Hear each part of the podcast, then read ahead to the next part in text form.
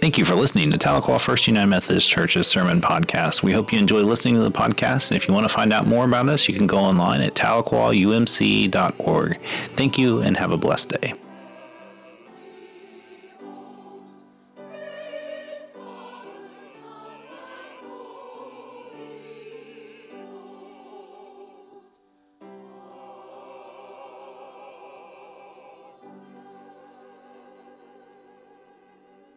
And all of us gathered here on this day said, Amen. Our scripture lesson for today comes from the book of Psalm, chapter four, Psalm 43, verses 1 through 5. Listen to these words Establish justice for me, God. Argue my case against ungodly people. Rescue me from dishonest and unjust, because you are my God, my protective fortress. Why have you rejected me? Why do I have to walk around sad, oppressed by my enemies? Send your light and truth, those who will guide me. Let them bring me to your holy mountain, to your dwelling place. Let me come to God's altar. Let me come to God, my joy, my delight. Then I will give you thanks with thee with a lyre, God, my God. Why, I ask myself, are you so depressed? Why are you so upset? Hope in God. Because I will again give him thanks, my saving presence, and my God. This is the word of God for the people of God. Thanks be to God. Amen. So, over the next few weeks, we're going to be talking about what it means to have a thanks living life. You know how fun it is to put that in your computer and it wants to correct it to Thanksgiving? Every stinking time I put it in a text message or on the website or anywhere else I put it, it wants to correct it and, and call it Thanksgiving. But, you know, Thanksgiving, I feel, is almost one sided. Thanks living is that we encompass not only what God has given us, but we encompass a life of gratitude. And we live that out. Whether we have something to give or whether we don't, we're one of those people that, that, that are excited even with the smallest thing. And so, this is our stewardship season. This is the month where we um, ask you prayerfully for a month to, to pray about what your commitment will be for 2018. And I'm really honest and earnest about that. I want you to pray about that. I want you to enter an attitude of prayer and, and, and, and come. Uh, the Sunday where we give thanks for the gifts that you're committing to us um, want you to prayerfully think about that and think about how you want to give. And um, one of the things that we put together is that several people came together and put together this um, stewardship devotional guide that we would love for you to, to journey through together. Um, this is actually on our website. You can download it. You can put it on your Kindle. You can um, you can print it if you want to. We actually have about 40 copies in there in the back for those uh, who are not technologically uh, interested. And you can print the, or you can take one of those in the back. If we run out of those, come to the office on Monday and we'll hook you up. But this will also be on our website where we'll publish every day, where you'll be able to read each one every day. And as your prayer practice, um, we'd encourage you to, to take this up and, and see where God may be leading you. This is a really cool tool uh, to have if you're looking for a devotional. And I want to thank those that uh, participated in writing from that, and you know who you are. Thanks living life has many prongs.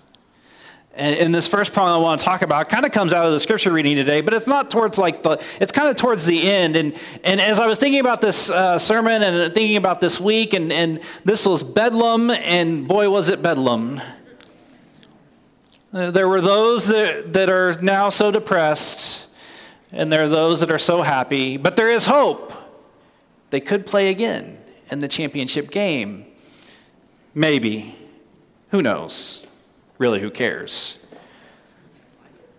I'm an Arkansas fan. We barely beat a 1 and 7 team.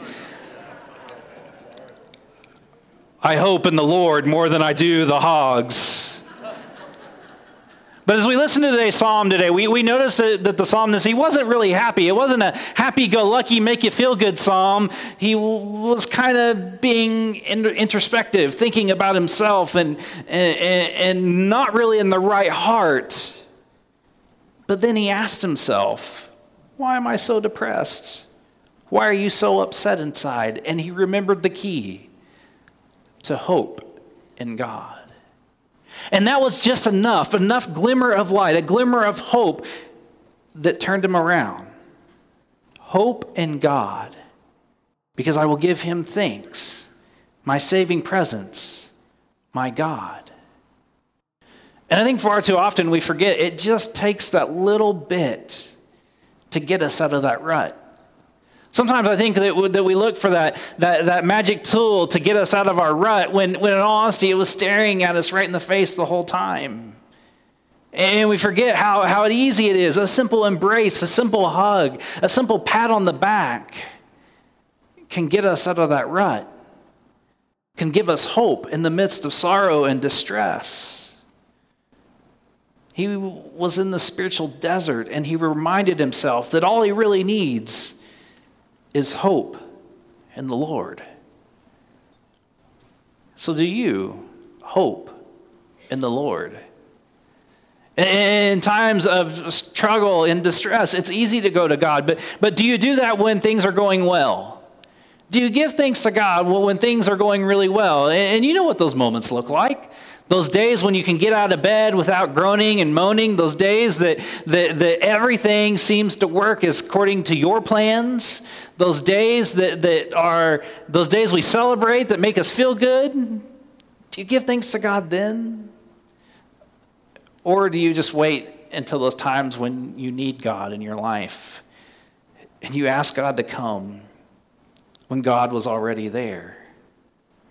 But during these trials, these moments of doubt, we come across these personal droughts, and you know what those look like. We've all been there. We've all wondered. We've all felt lost. We've all, all we needed was a light, a glimmer of hope, something to give us that encouragement to continue on. And that's God right there beside you saying, It's all right. All these things can help us find that one piece of light that can break the darkness that has overcome us. And you know what those things are.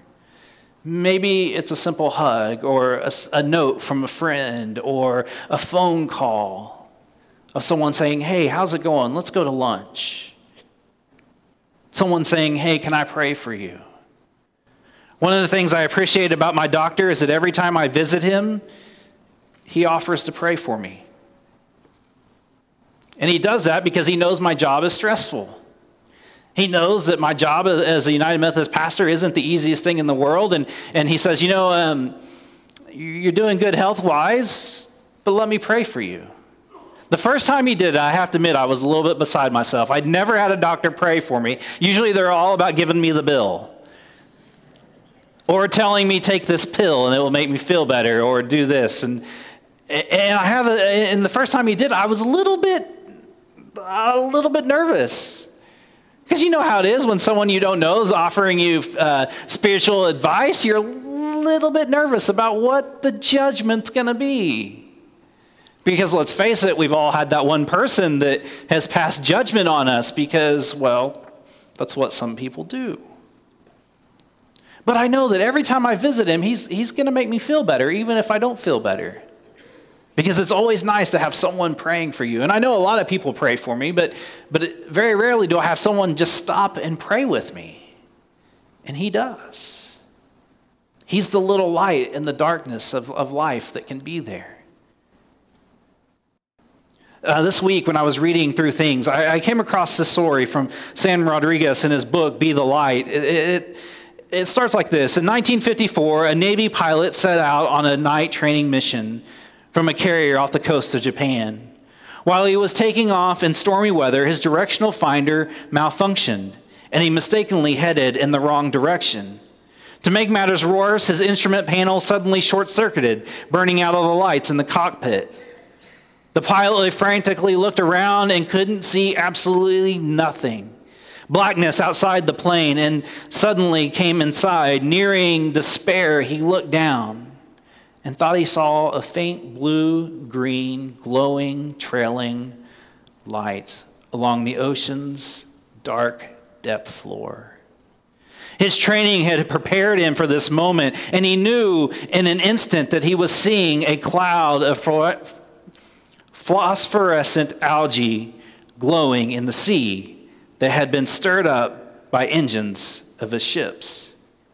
It was the least reliable and most desperate method of piloting a plane back into the ship safely. But the pilot, Future Apollo 13 astronaut Jim Lovell knew that he was precisely what he needed to do. So he did it. He followed the light and found the ship and landed safely. Now we know that that's not the safest way to do it, but just that little light gave him the ability to live. Just that little light was able to help him land safely and then to do great things as an astronaut. Just that little light changed and shaped his life. Church, we can be the light for those who are lost. We can be the light for those who are searching. We can be the light for those who are even here in the pews with us. And we can do that really simple. It's in those membership vows that, that, that we recite oh so often. We can do it by our prayers, our presence, our gifts, our service, and our witness. And you know, you don't have to be grandioso about it. You can do just a little bit, and that can change someone's life. And some of it you will never know, and that's okay. And so, for the next four weeks, one of the things I've asked uh, to do is I've asked um, some people to, to come and meet with me and, and, to answer one question What does a thanks living life mean for you? And so this week I've asked Barbie to, uh, to do that for me, and um, I'm asked Nick to, to roll down the, um, the screen, and we're going to watch this little video. Barbie was about a minute and a half of Barbie sharing what a thanks living life is for her. And I want you to hear this from her because you were a little light for her in the midst of a storm that she was dealing with.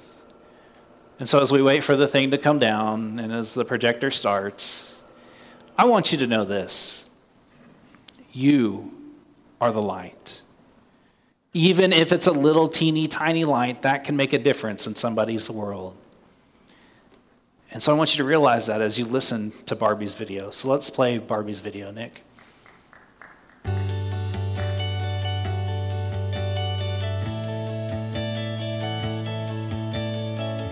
Hey there, how you doing today? Um, Pastor Matt asked me to think about what living a thanks living life means to me, and it's being thankful for every little thing, not just um, your job or your uh, house or your home that you live in. It's also being thankful for all my friends and my family, and especially my church family. The, the cards and the prayers and the letters that you sent to me while I was in the hospital overwhelmed me with love. I knew you were there with me. I knew I was in your thoughts and prayers, and that means so much to me. Um, my family, uh, Roger hardly ever left my side. I'm so thankful to have the family that I have. My mom, I love you, mom. My daughter and um, my sister, they were there. And the friends that I have, they're so special because it was just, you become more aware of what they mean to you in your life. Um, you're thankful for just everything, more so now than I ever have been.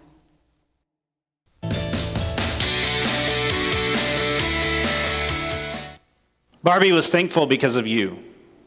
And if all you did was send a card, that made a difference. If all you did was, was make a phone call, that, that made a difference in her healing. That, that gave her hope. Church, we can be that. In every step and every breath that we take, we can be the church that provides hope for those who are hopeless. This is All Saints Sunday. I know we've said that many times. And this is the Sunday that we remember those who've gone before us, those lights before us. And they're saints not because they did something huge or awesome. They're saints because they shared the light for us to have hope in a future. And so this week, I want to encourage you to strive to be the light, to live a life of thanks living that is willing to be open and present for people that may cross your path. And you're thankful because God loves and cares for you. And that's enough for the journey. Let us pray. Thank you for listening to Tahlequah First United Methodist Church's Sermon Podcast. We hope you've enjoyed listening, and we hope that you come and join us some Sunday. And you can find out more about us at tahlequahumc.org. Thank you, and have a blessed day.